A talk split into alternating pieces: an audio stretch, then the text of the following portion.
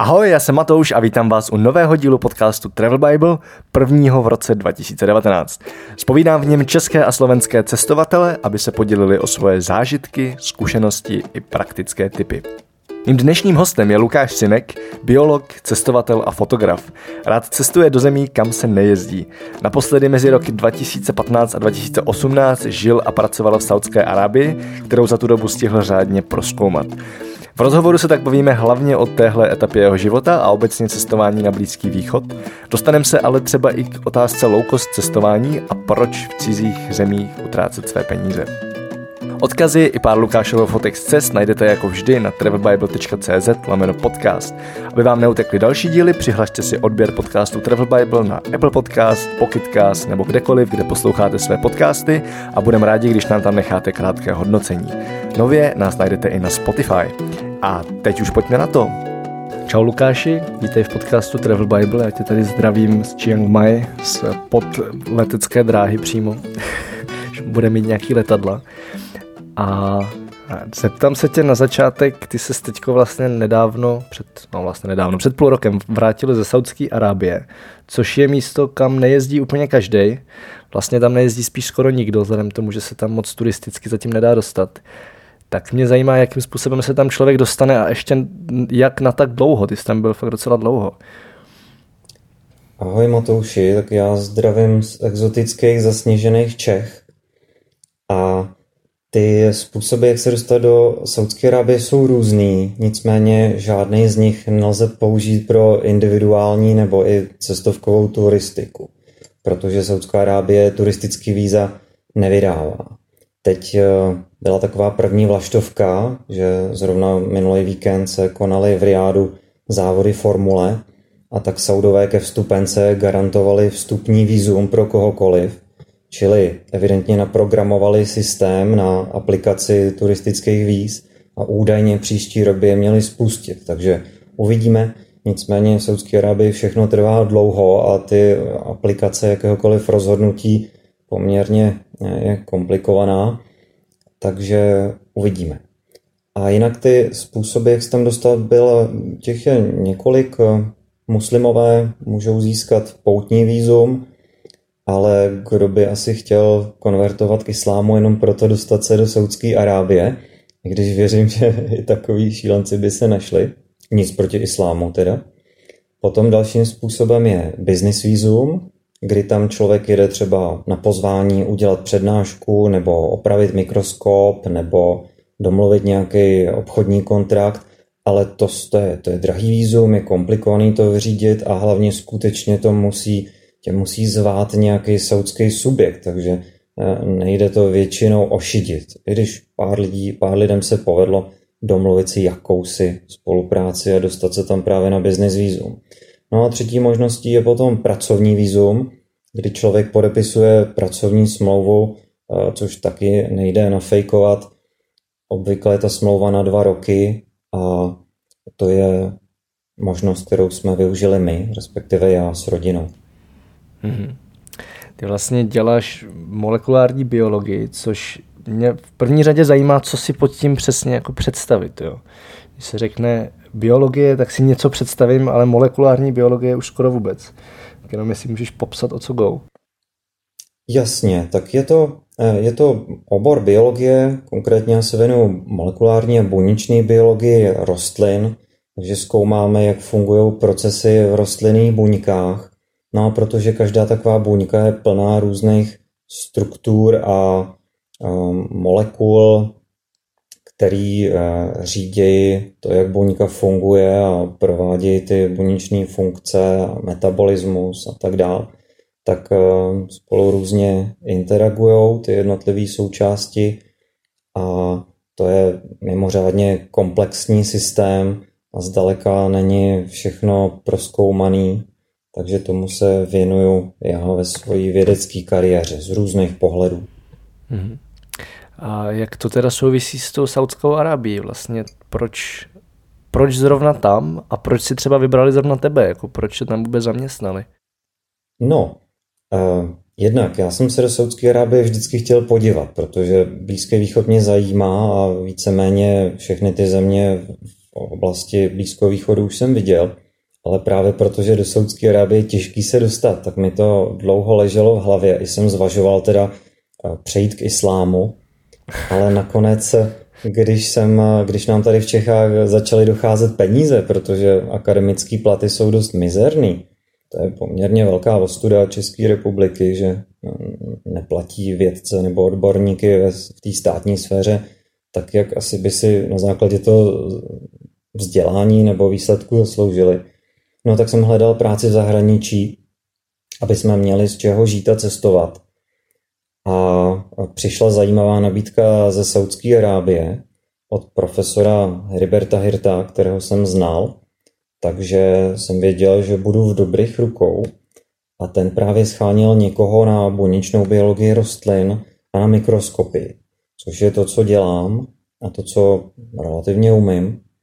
A proto jsem si s ním udělal interview po Skypeu, dostal jsem tu práci, ono těch kandidátů tolik nebylo, jo? Ono, do Saudské Arábie si nikdo moc nehrne. A upřímně řečeno, kdybych nebyl cestovatel, tak bych do Saudské Arábie nešel. A protože cestovatel jsem, i manželka, cestujeme spolu, společně s dětma, jsme zvědaví na takovýhle země, kam se nejezdí, no tak to byla vlastně jasná volba. A jako důležitý efekt toho pobytu, nejenom, že jsme proskoumali uh, víceméně celý království Saudské Arábie, ale uh, splatili jsme i hypotéku. Mm-hmm. Já se vrátím úplně dozadu. Ty jsi zmínil, že tě obecně baví celý tenhle region. Pamatuješ si, kde to vzniklo, nebo proč tě poprvé tak zaujal? Naše první nezávislá cesta s manželkou, nebo tehdy s přítelkyní, vedla do Turecka. A tam jsme poznali tu svobodu batuškářského cestování a naprosto nás to nadchlo, fascinovalo. A té doby jsme veškerý peníze vlastně dávali do cestování s batohem. No a protože se nám to Turecko jednak líbilo jako země a jednak už bylo nenávratně spojený s tímhle stylem cestování, no tak jsme potom logicky se rádi vraceli do toho regionu, ať už do Turecka samotného, nebo do zemí okolo. No a potom vyvrcholilo to v roce 6, když jsme podnikli cestu napříč Ázií, která vedla z Turecka přes Irán, střední Asii až do Číny. No to trvalo půl roku a tam jsme se skutečně orientálně vyřádili. Hmm. Co tam vlastně napsal i knihu, co jsem tak koukal. Ano, hervábnou stezkou po stopách dávných karavan. Už je roz téměř vyprodaná. Tak kdyby chtěli lidi do, do, dovykoupit zbytek, tak myslím, že u tebe na webu. Jo, jo, jo. Mám tady posledních 90 kusů za 250 koruní. Každý může dostat i s podpisem autora. Super, tak když tak pak dáme nějaký odkaz, kde si můžou koupit. A ty z nějakou dobu strávil i v Iráku, co jsem koukal, ještě dávno před Saudskou Arábií, což je země, se teda už v podcastu měli, myslím, dva lidi, kteří tam byli ale pořád jako pro většinu lidí, většina lidí si prostě řekne, jako jestli je nějaká země, kam nejezdit, obzvlášť tyhle oblasti, tak v dnešní době je to samozřejmě Sýrie a hned potom pravděpodobně Irák. A já přitom vím, že to tak není, že se tam dá jet a zajímá mě, co jsi vlastně z toho odnes a kde jsi tam byl a cokoliv k tomu, jako co ti přijde zajímavý. Tak musíme to trochu upřesnit. Ono, většina lidí a i já teda jedou do severního Iráku, čili irácký Kurdistán, což je oblast, která byla asi od roku um, 6-7 relativně bezpečná a potom úplně bezpečná zase do té doby, než vypukla válka s islámským státem. Uh, v současné době islámský stát je téměř poražen, nicméně kurdové jako hlavní bojovníci proti islámskému státu jsou docela vyšťavený, tak já myslím, že teď už pomalu zase nastává situace, kdy bude možný do toho severního Iráku cestovat. Nicméně radši bych eh, těm Kurdům dal ještě trochu čas, aby se mohli vzpamatovat. Jinak do arabské části Iráku tam jsem nejel a asi bych tam pořád ještě nejel, protože tam to riziko je poměrně vysoký. No a já jsem tam byl s dvěma, pozval jsem dva kamarády v roce 12 a procestovali jsme tu severní část právě a potom přesně do roka do dnes jsem tam ještě ved zájezd, kdy už jsem měl na starosti 10 lidí a, a projeli jsme víceméně ty samé místa. Jsou tam fantastické věci. Ono to vůbec nevypadá, to území je relativně malý na mapě, nicméně je tam veliká kulturní a náboženská rozmanitost. Jsou tam čtyři náboženství, které se navzájemně, vzájemně tolerují v téhle oblasti a velmi zajímaví lidi. Konkrétně bych jmenoval třeba jezídy. Mm-hmm. Což je konkrétně kdo? Nebo čím, čím ti přišli tak zajímaví? Jezídové to je speciální náboženská skupina, oni geneticky v téhle oblasti jsou, kurdo, jsou to kurdové, ale nábožensky jezídové a je to mm, zvláštní náboženství, dneska poměrně archaický, který vychází ze zoroastriánství, ale obsahuje i prvky těch modernějších náboženství, jako je křesťanství, i prvky hinduismu třeba, nebo islámu. A těch, a teď nevím přesně, kolik, kolik má členů, ale jsou to, jsou to desítky tisíc, jo? takže mluvíme třeba o 200-300 tisících jezídů, pokud se nepletu. A ty lidi jsou, stejně jako všichni kurdové, jsou velmi milí, pohostinní. Já jsem měl teda tu možnost se dvakrát podívat do jejich hlavní svatyně Láliš, která je pro ně poutním místem, něco jako Meka pro muslimy nebo Jeruzalém pro křesťany. Má to fantastickou atmosféru a, a je, patří to k vrcholným zážitkům mého cestování. Můžeš trošku popsat, jakým způsobem se tam třeba cestuje, vzhledem k tomu, že to je vlastně jako místo, kam turisti nejezdí, řekněme vůbec, takže tam asi jako nezaplatíš nějakou tur, která tě vezme na místo XY, ani nevím, jak to tam třeba bude s bydlením. Mě vlastně zajímá, jakým způsobem se tady v těch oblastích dá cestovat. Hmm. No při obou cestách do severního Iráku jsme potkali vždycky jenom dva jiný cestovatele. Jeden pár při první cestě, jeden pár při druhé cestě. Takže asi tak tam ten turismus vypadá. Když jsem s tím zájezdem potom potřeboval sehnat nějaký minibus, eh, jako který, by, který by garantovala i třeba nějaká agentura, že jenom neseberu minibus s řidičem někde na nádraží v Dahůku, eh, tak eh, to byl problém, protože tam ty turistické agentury prostě ještě nebyly a zřejmě pořád nejsou. Jo, kdo tam cestuje, tak jsou většinou jenom místní, kteří chtějí jet na výlet na nějaký zajímavý místo, tam se udělá piknik. Takže uh, turistická infrastruktura je minimální. Kdo tam je, tak jsou spíš lidi z uh, organizací pro rozvoj nebo zahraniční experti, inženýři a tak dále, poradci. Ty tam, ty tam, na ty tam můžete narazit. Ale co se týče dopravy, tak paradoxně v severním Iráku jsme, jsem s těma dvouma kamarádama eh, při první cestě jezdil obvykle stopem. Mm-hmm. Což je zajímavý. tak člověk taky řekl, jako, no, tak jestli něco v Iráku nedělat, tak je to stopovat. Ale Přesně tak. Vím, vím, že jsi už druhý člověk, který to říká, že se tam vlastně stopovalo hrozně dobře. Parádně, no, ale nezapomeň, že severní Irák je jiný Irák. Já na to nezapomínám. no. A jako asi bych úplně do toho arabského Iráku taky ještě nějakou dobu nejel. Uvidíme, co se tam, co se tam bude všude dít. No a pak si tady zmiňoval Jemen jako v zajímavou zemi, kde si vlastně taky byl víckrát. Tak co ti třeba přišlo zajímavý na Jemenu? Jemen je další země, kam se moc nejezdí, ale přesto v, od 90. let, kdy se uklidnila situace v Jemenu, došlo k jeho sjednocení a nastolila se jakási politická stabilita, tak do Jemenu aspoň jezdili zájezdy. A konkrétně já spolupracuju s kamarádem Pavlem Kumpánem, který tam od té doby pravidelně vodil nejrůznější poznávací zájezdy, jak na jemenskou pevninu, tak na Sokotru. A později teda jsem měl možnost i vlastně poslední, jeden z posledních těch zájezdů provázet, protože tam pak, zrovna když jsme tam byli, tak vypuklo arabský jaro hmm. a pak už se do Jemenu jet nedalo. Skončilo to vlastně občanskou válkou, která trvá do dneška, do který vrtají právě Saudové a, další okolní země v rámci jakýsi arabské koalice. No, takže Jemen, čím je zajímavý Jemen?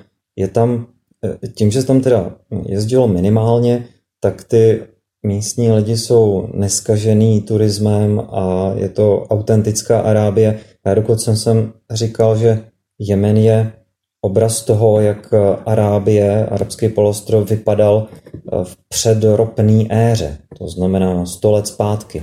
Mm-hmm. Když procházíš třeba eh, starý město v hlavním městě Saná, tak to je fakt jako kdyby se člověk vrátil do středověku. Je to neuvěřitelný. Kdo zná třeba eh, Marrakeš nebo starý velký bazar v Istanbulu nebo a nevím, další takovýhle orientální tržiště, stará Káhyra třeba, tak to je pořád slabý odvar proti tomu, jak to vypadá v, na těch starých bazarech v Jemenu. Jo, takže to je, to je jedna věc. Druhá věc jsou krásné hory. Tam se dá trekovat po horách od vesnice k vesnici. A člověk naráží na lidi, kteří se všichni chtějí fotit. Je tam zajímavá atmosféra, ty, ty, ty ty hory jsou totiž osídlený a dochází tam prostě k zajímavým situacím, člověk si odváží unikátní zážitky z kontaktu s těma lidma právě.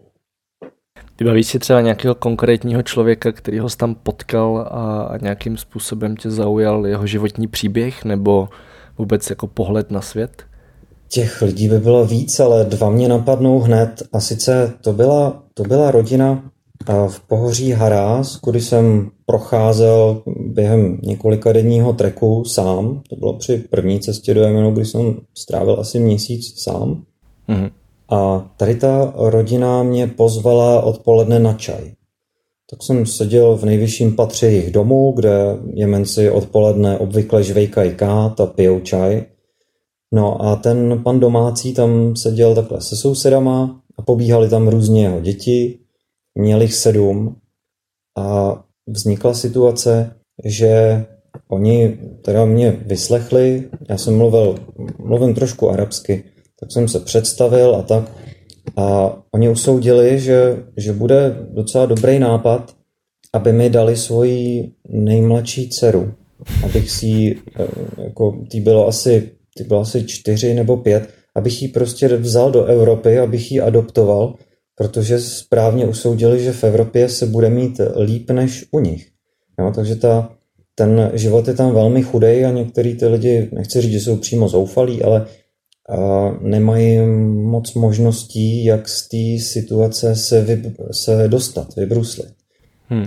Takže to mě docela šokovalo a oni to mysleli smrtelně vážně, takže nakonec pak zabral argument, že nemá pas a že, by, že musí mít do Evropy výzum, takže jsem si nakonec malou dcerku neodvez. Ale byla to hodně zvláštní situace. A potom druhý člověk, to byl v pohoří Bura, to byl eh, doktor. Na celý to pohoří, který má asi, hm, já nevím, 10 vesnic, 4 hm, tisíce lidí nebo tak něco, tak eh, to, to pohoří má několik ramen, v průměru asi 30 kilometrů celkem, takový kapesní pohoří tak eh, na celý to pohoří byl jeden starý doktor, který chodil po těch horách, když po něj, pro něj někdo poslal prostě, to, tam nebyly tehdy žádný telefony, nebyl tam signál, tak eh, doktor šel léčit a vlastně léčil bez jenom holejma rukama s minimem nástrojů, léky nedostupný, tak eh, to byl člověk, u kterého se dalo spát třeba, kde nabízel nocleh a to byl fantastický člověk. 70-letý děda vitální, běhal po horách, žádný zuby, ale prostě nasazení a taková, jako těžko se to popisuje. No. Možná by to chtělo i fotku tady v tom případě. Klidně můžeme přidat fotku. Já tam většinou fotky k tomu dávám. Takže klidně dejme fotku. Pojďme pomalu do Saudské Arábie. A mě teď docela zajímá, jakým způsobem tě tam, jako jakým způsobem se tam žije a jak tě třeba přijali, jako jak vlastně je pro ně běžný mít tam někoho z Evropy, jo? Jako kolik vlastně tam třeba žije cizinců, protože si jako představuju, že jich je tam fakt hodně málo a nedovedu si představit, jak se pak těm cizincům chovají. Tak jak se tam třeba cítil na začátku? Dobře, já začnu od konce. Těch cizinců je tam poměrně dost. Saudu je asi 20 milionů a cizinců, kteří tam pracují pro Saudy, je 10 milionů, čili dva k jedný. Nicméně z těch cizinců, ty cizinci jsou většinou gastarbajtři, eh, dělníci z Jižní Asie, jeho východní Asie a Severní Afriky. A potom je tam poměrně malá skupina cizinců, to máš pravdu, to jsou ty experti jako my, kteří tam jezdí, jedou buď třeba v mém případě na univerzitu, dělat výzkum, učit, nebo jsou to nějaký inženýři, manažeři, kteří tam dělají zástupce velkých firm, eh, rozvoj, eh, plánují ekonomické projekty pro Saudy a tak dále. Takže těch tolik není a ty jsou obvykle z Evropy nebo z Ameriky. Teď, eh, jak se tam žije? Tak zase dvě kategorie, jsou dva světy. Jedno je ta normální Arábie, kde jsou betonový, zaprášený, chaotický města. Tam žijou jednak Saudové a jednak ty gastarbajtři. A potom jsou tam takzvaný compoundy, čili základny, kampusy, kde žijou ty, já nechci říct lepší, lepší cizinci, ale kde, kde žijou ty experti, řekněme. Mm-hmm. Protože nám by se určitě nechtělo žít v těch podmínkách tak, jak žijou místní. To je, to je docela děsběs. Takže pro nás jsou tam připravený jakýsi uzavřený areály, do kterých Saudové nesmějí, respektive jenom na pozvání, a tam obvykle platí západní pravidla, to znamená v takovém kampusu eh, se ženský nemusí zahalovat, eh, můžou tam pojíždět autem a, a tak. Jsou tam třeba speciální zahraniční školy pro děti. No a naše univerzita, která se jmenuje Vědecko-technická univerzita krále Abduláha v překladu, tak to, byl, eh, to bylo celý univerzitní městečko, téměř samostatný, soběstačný, včetně odcolovacího zařízení na pitnou vodu. A to bylo obehnaný velkou zdí, kterou by nám i Donald Trump záviděl, Nice Big Wall. No a tam se dostali uh, skutečně jenom zaměstnanci, studenti, anebo lidi, kteří byli pozvaní. Ať už tam jel někdo na nějakou práci, na nějaký servis eh, ze zahraničí, anebo Saudové, který si tam pozvali třeba ty studenti, rodiče, sourozence a tak dále. Mm-hmm. Takže to byl, to jsme měli nádherný univerzitní kampus, jako americký městečko to vypadá, čistý, nově postavený v pobřežní poušti na pobřeží Rudého moře. Měli jsme kousek pláže, dva velký bazény, dva malý bazény, supermarket, benzínku, kliniku. Všechno tam bylo a bylo to hezký. Akorát, že v létě tam bylo dost horko, a, ale jinak, jinak život ve zlatý kleci, jednou větou.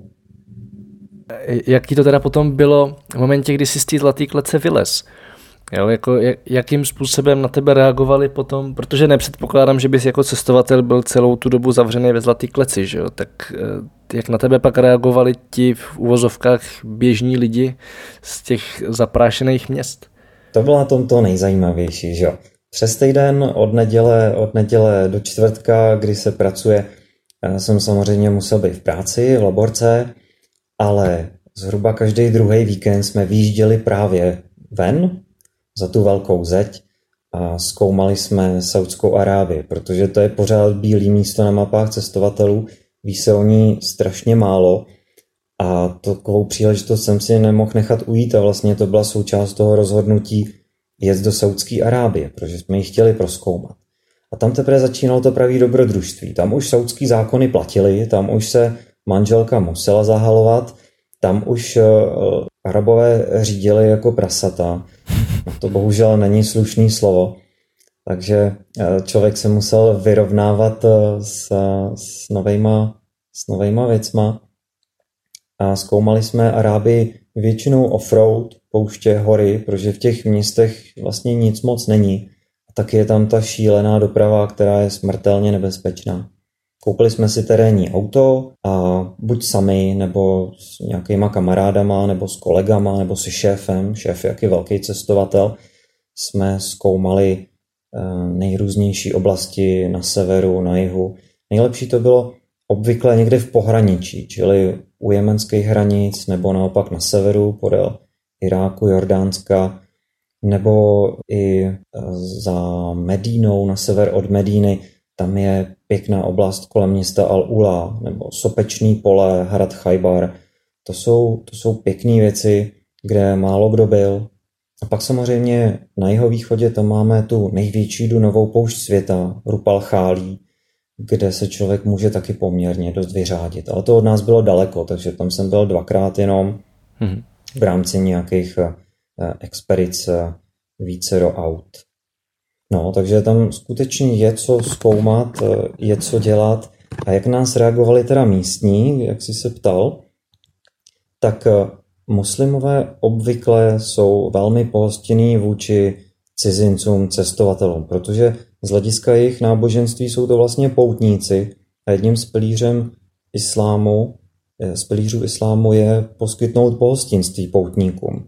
Takže to je to, proč na Blízkém východě, pokud se člověk chová rozumně a s respektem, tak tě pozvou na čaj, na večeři, svezou tě, případně tě vezmou na nocleh a podobně. A i to se nám stávalo v Saudské Arábii. Mimořádně konzervativní země, ale několikrát jsme byli pozvaní na nocleh, kde si, kde si na venkově, kde jsme si chtěli stavět stán, ale, ale hmm. prostě byli jsme pozvaní velbloudářema nebo místníma na nocleh. Ty pozvání na čaj, ať už od, přímo od saudských Arabů nebo Pakistánců, kteří tam pracují, Egyptianů a tak dál, těch gastarbajtrů to ani nepočítám, spousta zajímavých setkání. Arabové jsou zajímavou kapitolou sama, to je kapitola sama pro sebe, že jo. Ale tady je potřeba rozlišit městský Araby, městský saudský Araby a ty venkovský saudský Araby. Protože zatímco ty městský už jsou poměrně bohatý a, a nechci říct nafoukaný, ale eh, cizinců si příliš nevšímají. Jsou pro ně běžnou součástí života ve městech Mají je doma jako služky, uklízečky, chůvy, řidiče, zaměstnance. Jo, to nikoho nerozhodí. Zatímco ty pouštní arabové, ty zase tolik ve styku s bílejma cizincema nejsou. Oni obvykle tam mají nějaký sudánce, který se jim starají o velbloudy, pakistánce jako dělníky, Indy jako řidiče. To, to všechno tam je i na venkově, ale bílí cizinci, to je vzácnost. Takže proto, když jsme se někde vyskytli, tak o nás měli zájem a to pohostinství bylo poměrně na úrovni. A pak eh, ještě musím zmínit eh, jeden aspekt a to je jazyk. V Saudské Arábii je jakýmsi neoficiálním druhým jazykem angličtina, právě protože je tam moře těch různých národností, cizinců, tak se dorozumívají anglicky ty obyčejní dělníci, ty se samozřejmě musí naučit arabsky, hmm. tam se s nimi se nepředpokládá, že by, že by jim někdo ustupoval a mluvil s nimi anglicky, ale u nás se předpokládá, že, že, to, že ta komunikace poběží na bázi angličtiny. A i na tom venkově obvykle vždycky někdo anglicky uměl, když ne, tak přicházela na řadu naše jednoduchá arabština. Jak třeba reagovali na to, že na ně mluvíš arabsky, protože většinou, co mám zkušenost, tak pokud se naučíš místní jazyk, tak pro ně to je vlastně, jak to říct, jakoby projev nějaký úcty k té zemi a to, že se o ní zajímáš trošku víc než jako běžný turista, který si jede udělat pár selfieček a vyvalit se na pláž. Tak je to tam stejně, nebo to no, nějak samozřejmě, jako to, ano, to, to je stejný. To je stejný. Já myslím, že kromě Američanů každý ocení, když eh, mluvíš jejich řečí, nebo aspoň se o to snažíš a nemají problém ti porozumět, jo? zatímco Američan, průměrný Američan by se třikrát zeptal what, tak uh, Arabové byli uh, samozřejmě tomu rozuměli a protože chtěli a, a hrozně to pobavilo, ale jako v pozitivním slova smyslu, že na ně člověk mluví arabsky. No a jak jsem říkal, na tom venkově obvykle vždycky někdo mluvil arabsky, ale v některých vesnicích prostě ne. Tam, tam bylo potřeba domlouvat se arabsky a potom oni to dokázali tou večeří nebo čajem náležitě ocenit. Mm-hmm. Jaký to tam je s dětma? Předpokládám, že jste tam byli s dětma celou dobu. Ano, máme dva malí kluky. Tak jako, eh, jak na to třeba reagovali oni? Přece jenom je to hodně jiný svět. Chápu, že v momentě, kdy byli vlastně zavřeni na té univerzitě, tak to je velmi podobný asi jako když žiješ na západě, ale když vyjedeš mimo, tak přeci jenom je to něco úplně jiného, tak mě zajímá, jako jak na to reagují ty děti potom. Hmm. Tak na univerzitě naše děti, naši kluci byli šťastní, protože tam byla perfektní americká škola, děti ze 110 národností, takže pro ně to bylo skvělé, jo? perfektní učitelé, takže tam eh, oni si to opravdu užívali. No. Teď je to pro kluky trošku šok, když se dostali do systému českého školství. No. Hmm. Já, já taky jsem předpokládal, že za těch 30 let, co my jsme byli ve škole, že se školství zmodernizovalo nebo něco se změnilo, ale vypadá to, že ne. Tak to je, to je jedna stránka a potom při tom cestování, když jsme byli venku, tak eh, děti jsou takovým dobrým prostředníkem k navazování kontaktu. No, oni se kluci sice často styděli, ale když jsme byli pozvaní někam do domu nebo na návštěvu, tak se brzo rozkoukali a protože pro Araby jsou děti boží požehnání, tak pokud tam přijedete s dvouma klukama, no tak je jasný, že ne, jednak nemůžete mít zlý úmysly, když máte dva takovýhle hezký chlapečky a jednak zase, že si to zaslouží nějakou pozornost nebo pomoc nebo pohostinství, jo, takže ty děti trošku prolamujou ledy a i tohle si užívali.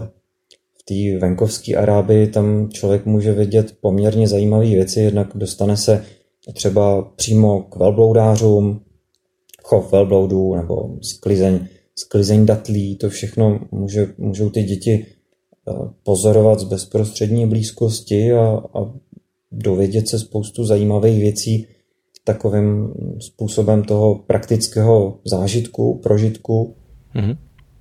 No a nebo uh, úplný špeky, jako třeba velbloudí studna to kluky tak fascinovalo, že jsem ani nečekal, že by něco, něco takového mohlo, mohlo malí děti zaujmout. Jo? To, je, to je historická záležitost, dneska už se to vlastně moc nepoužívá, ale je to pouštní studna, široká studna, nejenom, nejenom vrt, jako se dneska používají.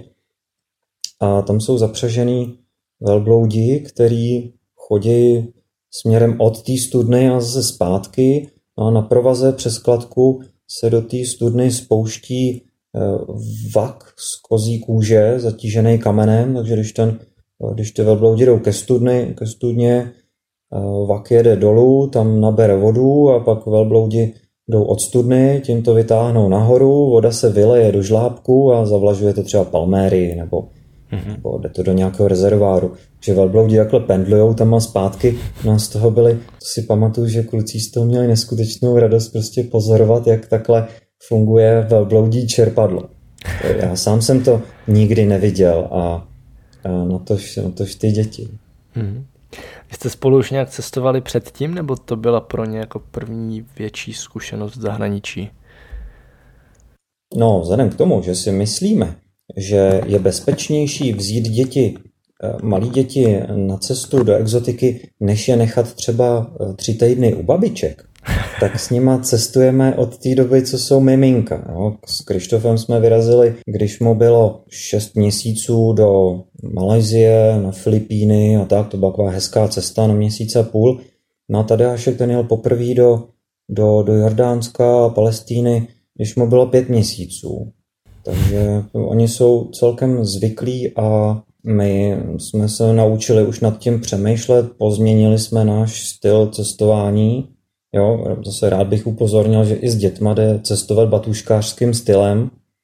Samozřejmě teď spíš, když to jde, jak si třeba pronajmeme auto v té dané lokalitě nebo zemi. Ale jo, řadu, řadu míst nebo zemí jsme procestovali normálně s, s miminkem v šátku na břiše a, a batohem na zádech a taky to jde. Jak na to třeba reaguje tady český okolí a vlastně jako to, to, teď to někdo řešil u nás ve facebookové skupině, že jako vidí, že největší problém je reakce za prvý právě babiček a všemožných, všemožných tetiček a potom i toho blízkého okolí, jakože prostě Ježíš Maria tahá dítě do Palestíny, to je úplně jako šílenost. No to je čirej nerozum. Jak třeba řešíte tohle, nebo jak jste se s tím vypořádali na začátku? Jo, to je, to je běžná věc. V podstatě lidi nad 50 let eh, na to koukají jako na něco zavržení hodného, ale zase já říkám, že eh, když cestuje člověk s dětma, tak ta zodpovědnost za celou tu výpravu toho, těch rodičů nebo toho otce je daleko větší, takže se nad tím musí víc přemýšlet. A my s těma dětma samozřejmě nepojedeme eh, do Gabonu nebo do Konga, ale vybereme takové země, kde se dá cestovat relativně bezpečně, kde možnost nějakých zákeřených nemocí je minimali, minimální nebo aspoň minimalizovatelná a přemýšlíme nad tou cestou. Takže um, dá se to, dá se to držet pod kontrolou. Pak jsou věci jako třeba ty nemoci nebo dopravní nehody, ale to nemáte pod kontrolou ani tady v Čechách. Jo. Tady u nás hmm. jo, řádí pneumokok, žloutenka, proti některým, proti těm třeba se dá aspoň očkovat, ale, ale to, je, to je nebezpečí i tady u nás. Jo. Takže cestování s dětma je pro některé lidi kontroverzní záležitost, pro nás ne, protože my s tím máme určitý zkušenosti a ještě nějakou chvíli, než se dostanou do puberty, tak s ním asi cestovat budeme. Jo. hmm. Já teď zkusím pár takových tady obecnějších věcí, na které se ptám skoro všechny. Eh, skoro všech teda. První z nich je, co tě vlastně, jako co ti dává cestování do života, jo? Přeci jenom už cestuješ dlouho, cestuješ hodně, viděl z toho hodně a na začátku je to samozřejmě nějaký nadšení, učíš se spoustu nových věcí, ale co je to dneska? No, tak eh, jedna, jedna věc, která není příliš pozitivní, je únik od reality, od problémů, který má člověk třeba v práci nebo, nebo v okolí nebo doma. Protože někdy i tatínek sám si jede provětrat hlavou, že jo, bez manželky, bez dětí, co si budeme povídat. Jsou takový ty eh, nebezpečnější destinace nebo vysokohorský treky a podobně. Takže to je jedna věc. No a potom druhá věc je to poznání. Ten svět je naprosto fascinující a vidět celou tu diverzitu. Takže asi jedním slovem by to bylo, byla zvědavost. To souvisí mhm. vlastně i s mojí profesí. Každý vědec vlastně musí být zvědavý. A nebo naopak, eh, pokud jste, pokud, pokud je člověk zvědavý, tak je velmi dobrý, aby se stal vědcem, protože díky téhle síle člověk může přijít na spoustu nových věcí. Mm-hmm. Co tě cestování naučilo? Je něco, co třeba máš pocit, že bys ve svém životě nevěděl nebo dělal úplně jinak, kdybys necestoval? No to, těž, to těžko říct, protože k tomu nemám negativní kontrolu. To bych musel mít dvojče, který necestuje. Jo, ano. teď jsem to řekl vědeckou terminologií. Ale těžko říct, no tak člověk se naučí, naučí eh, pár jazyků během cestování, tak nějak přijde samo, pak eh, asi taky se naučí trpělivosti, zvlášť třeba při cestování v Ázii a v Africe, jak už psal, a teď myslím, že to byl Ivan Brezina, že člověk se při cestování v Ázii se musí obrnit trpělivostí a hmm. snášet hmm. různý nekomfort co třeba napsal Zdeněk Toma, kterého si hodně vážím, ten zase napsal, že cestovatel musí mít betonový žaludek, aby dokázal eh, cestovat eh, v některých obtížnějších zemích nebo podmínkách. A no, tak jsou to věci a potom takový, eh, co možná považuji spíš za kliše, ale je to fakt, že člověk pozná sama sebe, no, tak to taky zopakuju. Je třeba něco, co se naučil sám o sobě, jako něco, co ti třeba pomáhá potom, dejme tomu v krizových situacích, nebo třeba v práci, jako já to mám u sebe, tak že jsem se o sobě naučil dost věcí a, a často jsou navázaný vlastně na práci a na to, na to že to hodně komunikuju s lidma pořád a věci z cestování se mi jako do toho velmi pozitivně přenesly. Tak máš něco takového? No, z tohohle hlediska zase nic výrazného nepozoruju, ale tím, že ve vědě je se, se ve vědě zvykem hodně cestovat, různý výměný pobyty, stáže a tak dál, takže obvykle v laborce jsou vždycky nějaký cizinci takže tam se potom ta zkušenost s cestováním hodí, aby člověk věděl, jak třeba komunikovat s Indem nebo s Číňanem, na co si dát pozor, co před ním třeba nedělat, nebo takovýhle, takovýhle praktický aspekty soužití více kultur. Mm-hmm. Se tady ještě znova vrátím k těm lidem, ale trošku to pojďme vzít ze široka. Eh, vybavíš si někoho, kdo tě na cestách buď něco naučil, nebo nějakým způsobem ti třeba trochu změnil pohled na život, na svět, kohokoliv hodně zajímavého, koho si teď vybavíš jako prvního? No já si moc nepamatuju jména, ale během... Nevadí. během našich cest jsme potkali určitě spoustu zajímavých lidí. A z těch, co se mi vybavují třeba teď během cestování na hedvábní stezce, 70-letý australský batůškář, s kterým jsme bydleli v levnom hostelu někde v Ujgursku, v poušti Taklamakan. Pak to byl třeba kuchař, mladý, mladý kuchař z Británie, který přestože vlastně byl jenom vyučený kuchař, tak měl neuvěřitelný rozhled a vždycky půl roku cestoval a potom půl roku pracoval. Hmm. Pak to byl třeba pan Meziar z, z Iránu, z pouštní oázy Garmé, který byl muzikant, umělec a nevím, jestli tam pořád ještě má guest house v téhle oáze, a tehdy tam měl guest house, ubytovával cizince a ten, ten říkal, já vůbec nemusím cestovat, protože on celý svět přijde sem ke mně. A měl pravdu. Postupně se ten guest house dostal až do Lonely Planet, takže on tam prostě mohl uh, uvítat kohokoliv ze světa. A to, byla, to byly desítky lidí, tyhle tři mě napadly třeba teď. Mm-hmm. Máš něco, co by si chtěl posluchačům vzkázat, nebo nějakou myšlenku, kterou by si měli vzít k srdci? Myšlenku? Aha, no počkej, tak tady na to nejsem teď zrovna takhle hluboce. No může to být třeba i otázka, jo? nebo věc, nad kterou se zamyslet, to, protože s tou myšlenkou ještě přijde mnohem horší otázka. Takže spíš to bere jako nějaký vzkaz nebo e, nějaký jako pošťouchnutí k zamyšlení. No, jedno bych měl, ale teď nevím, jestli to dokážu úplně dobře vyjádřit. Hele, zkusme to. Jedna, jedna věc, která se teď eh, rozmáhá v českých zemích a ve světě, je takzvaný laukost cestování. A má to, co jsem, co jsem teda sledoval eh, od svého počítače poslední čtyři roky z Arábie, tak to má někdy i takovou extrémní podobu, že ty lidi si schválně vezmou třeba jenom 50 dolarů a vyrazejí na delší dobu třeba do jeho východní Asie.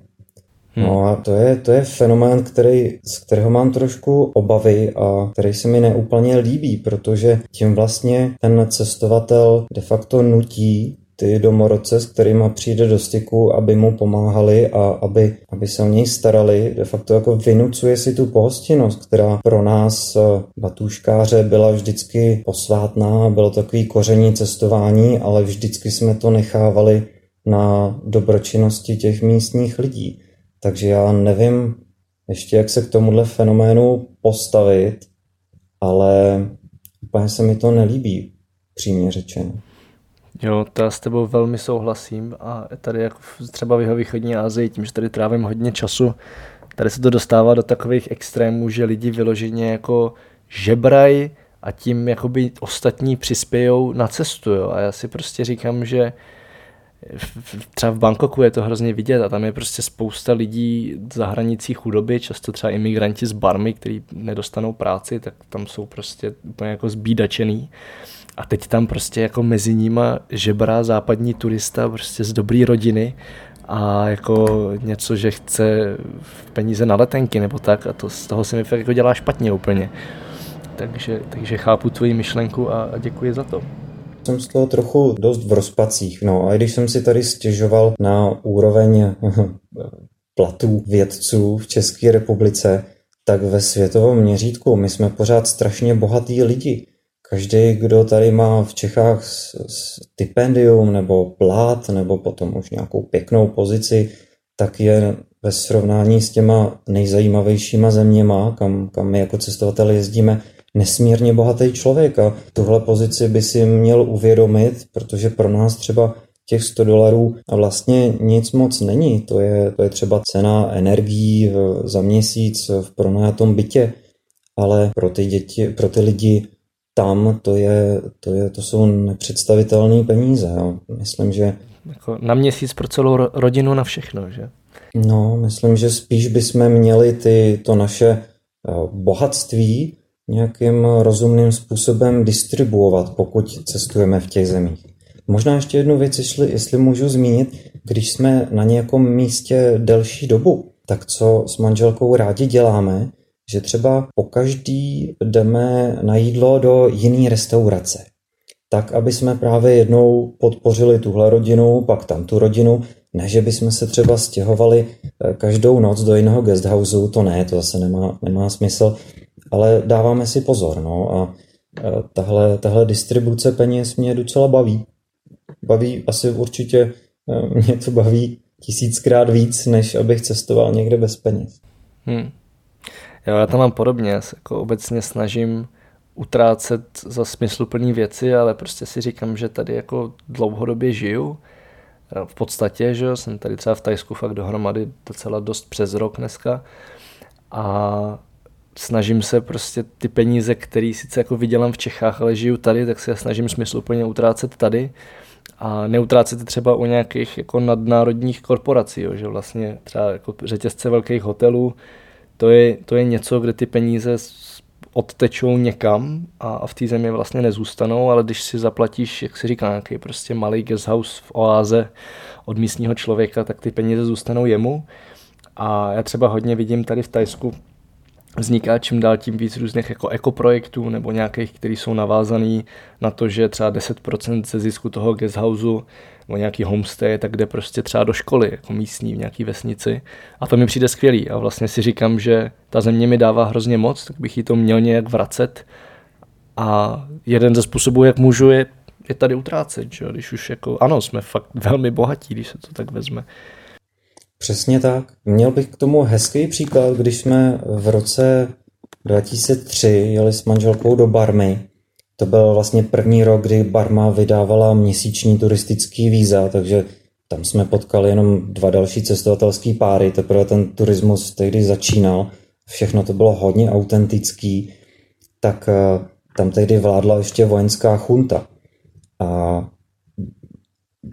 barmský dizidenti a různý eh, humanitární organizace nabádali vlastně, aby, když už tam teda někdo jede, tak aby dobře sledoval, v jakom podniku bude spát, kde bude jíst, jakým autobusem pojede, protože tam byly jak státní společnosti, státní hotely, tak soukromí. A tam opravdu jsme, jsme až hystericky sledovali to, kdo je majitelem, snažili jsme se to zjistit, aby jsme vždycky platili jenom těm soukromníkům.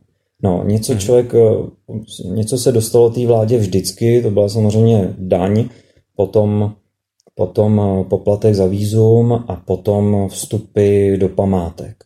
To šlo vždycky vládě. Ale ten zbytek jsem pevně přesvědčený, že jsme dali jenom těm soukromníkům. Mm-hmm. Tak jo, ale kde ti lidi můžou sledovat, kdyby chtěli případně nějaký tvoje další cesty, nebo s tebou třeba někam vyrazit, kde tě najdou? No určitě plánuju na příští rok eh, ten outdoorový zájezd do Saudské Arábie po přírodních krásách, sopkách, pouštích, kanionech a tak dále, zelených horách, vodopádech. Ano, vodopádech v Saudské Arábii. To je jedna věc. Potom druhá věc je Facebook, kam dávám lepší fotky, které jsou tam veřejně zobrazené. A potom jsou to cestovatelské přednášky, takže v současné době objíždím Českou republiku s výpravnou projekcí tři roky v Saudské Arábii. Mm-hmm. A třeba termíny máš na Facebooku nebo dají se někde najít? Termíny, termíny jsou na Facebooku, teď tam, teď tam bude další část eh, těch termínů na, na jarní, zimní jarní sezónu, anebo samozřejmě všude je ta propagace v rámci těch konkrétních měst. Mm-hmm. Tak jo, ale tady mám poslední zákeřnou otázku, kterou dávám úplně všem.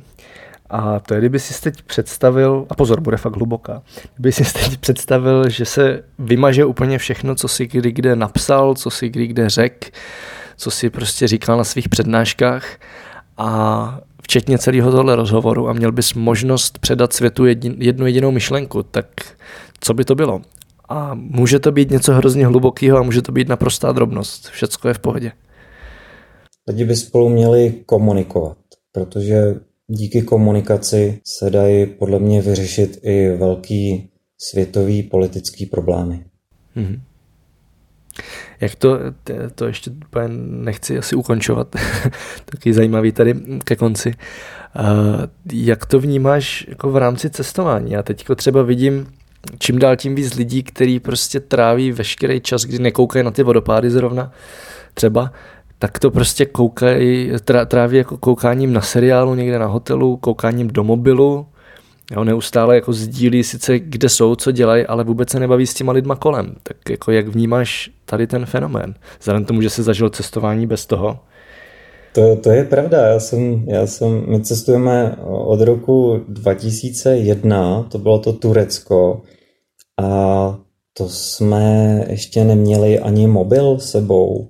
A třeba z té barmy v roce 3, tam tehdy nebyla mobilní síť vůbec a nebyl tam internet tam byl na třech místech, cenzurovaný a dal se psát zpráva jenom z nějaký jejich místní e-mailové adresy, která pak stejně neprošla bezpečnostním filtrem, takže to jsem do Čech nikdy nedorazilo, ale to, to skutečně je něco, co si dneska nedokážeme představit. A ta komunikace, no já jsem teď, na podzim jsem se byl podívat na 14 dní v Gruzii, víceméně jsem byl v horách a to bylo zajímavé, že zatímco Dřív si spolu ty cestovatelé komunikovali, prostě hi, how are you, a, a víš, kde je, víš, kde je třeba tohleto místo, nebo co si viděl pěkného, nebo kde je tady nějaký dobrý guest house, tak teď všichni koukají do mobilů, protože tam všichni mají ty data a hledají ten guest house třeba podle doporučení, který má v internetových systémech nejvíc hvězdiček, Místo, aby se třeba zeptali někoho, kdo tam je s malým batůškem a už je evidentně ubytovaný a ví to a tohle to pozoruju, tenhle fenomén pozoruju zase celkem v obavách, protože ta komunikace se podle mě vytrácí na všech úrovních. Od té mikrokomunikace, batůškář versus batůškář, až po tu komunikaci ve světové politice, jo? protože některé problémy jsou vlastně jenom nedorozuměním a dalo by se to třeba vysvětlit, nebo no, k té komunikaci je pak potřeba ještě vůle samozřejmě. Pokud nemáte tu vůli, tak, tak se nic nepodaří. Pořád jsem ještě, pořád se ještě spolu ty cestovatelé komunikují, je to, je to fajn, nicméně není to už tak, jak to bývalo. Já to právě vidím i v hodně jako v tom vztahu k místním, že se málo kdo, jo, že vlastně bez toho mobilu nemáš jinou možnost, když se třeba ztratíš nebo nevíš, kde co je, tak prostě nemáš jinou možnost, než se s těma místníma dát do řeči.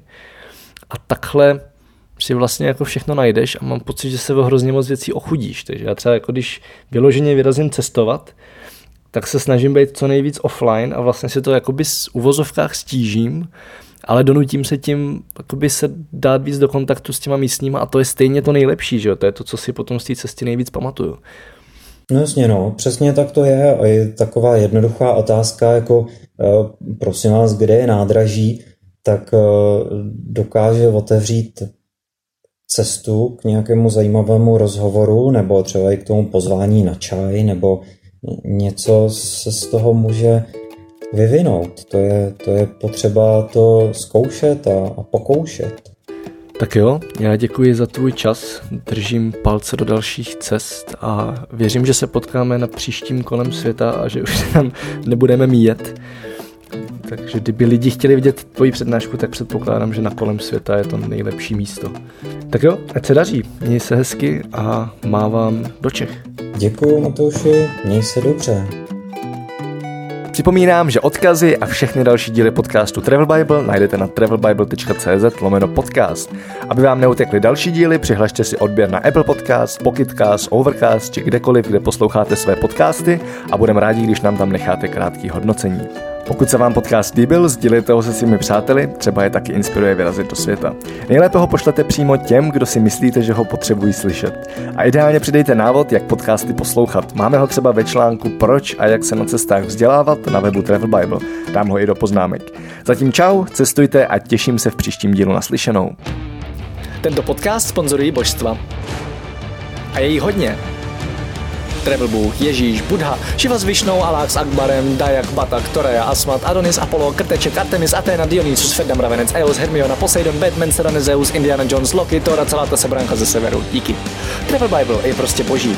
Ať si cestovatel začátečník nebo pokročilý, najdeš v ní hromadu typů, díky kterým bude tvoje chuť vyrazit posílena, volný čas prodloužen a náklady sníženy na minimum. Amen. E, teda letadlo. Co se v Travel Bible dočteš? Spoustu věcí, Třeba, že potřebuješ výrazně méně peněz, než se říká, a že už je asi i máš. Kde a jak sehnat ty nejlevnější letenky, kde bydlet a jíst, aby peníze na 14 dní pohodlně pokryly víc než měsíc. Jaké uzavřít pojištění, aby se nikdy nedostal do maléru. Jaký vybrat účet a kartu, abys nemusel za výběry zahraničí platit ani korunu. Zjistíš, jak chytře využít vlastní bydlení, komu svěřit psa, nebo jak uschovat své věci zatímco budeš na cestě. Přesvědčíme tě, že nemusíš hned končit v práci a přesto můžeš cestovat několik měsíců. Uvidíš, že můžeš jet sám a přitom se tak necítit. Naučíš se, jak putovat klidně půl roku s jedním baťohem, nebo jak všechno dostat jen do příručního zavazadla. Ukážeme ti taky, jak a kde si v zahraničí přivydělat, jak psát cestovatelský blog, nebo jak pracovat na dálku. To všechno a ještě mnohem více dočteš v knize. Ještě si tu? Tak šup na travelbible.cz, travelbible.cz a potkáme se na cestách, protože cestování je prostě boží. boží.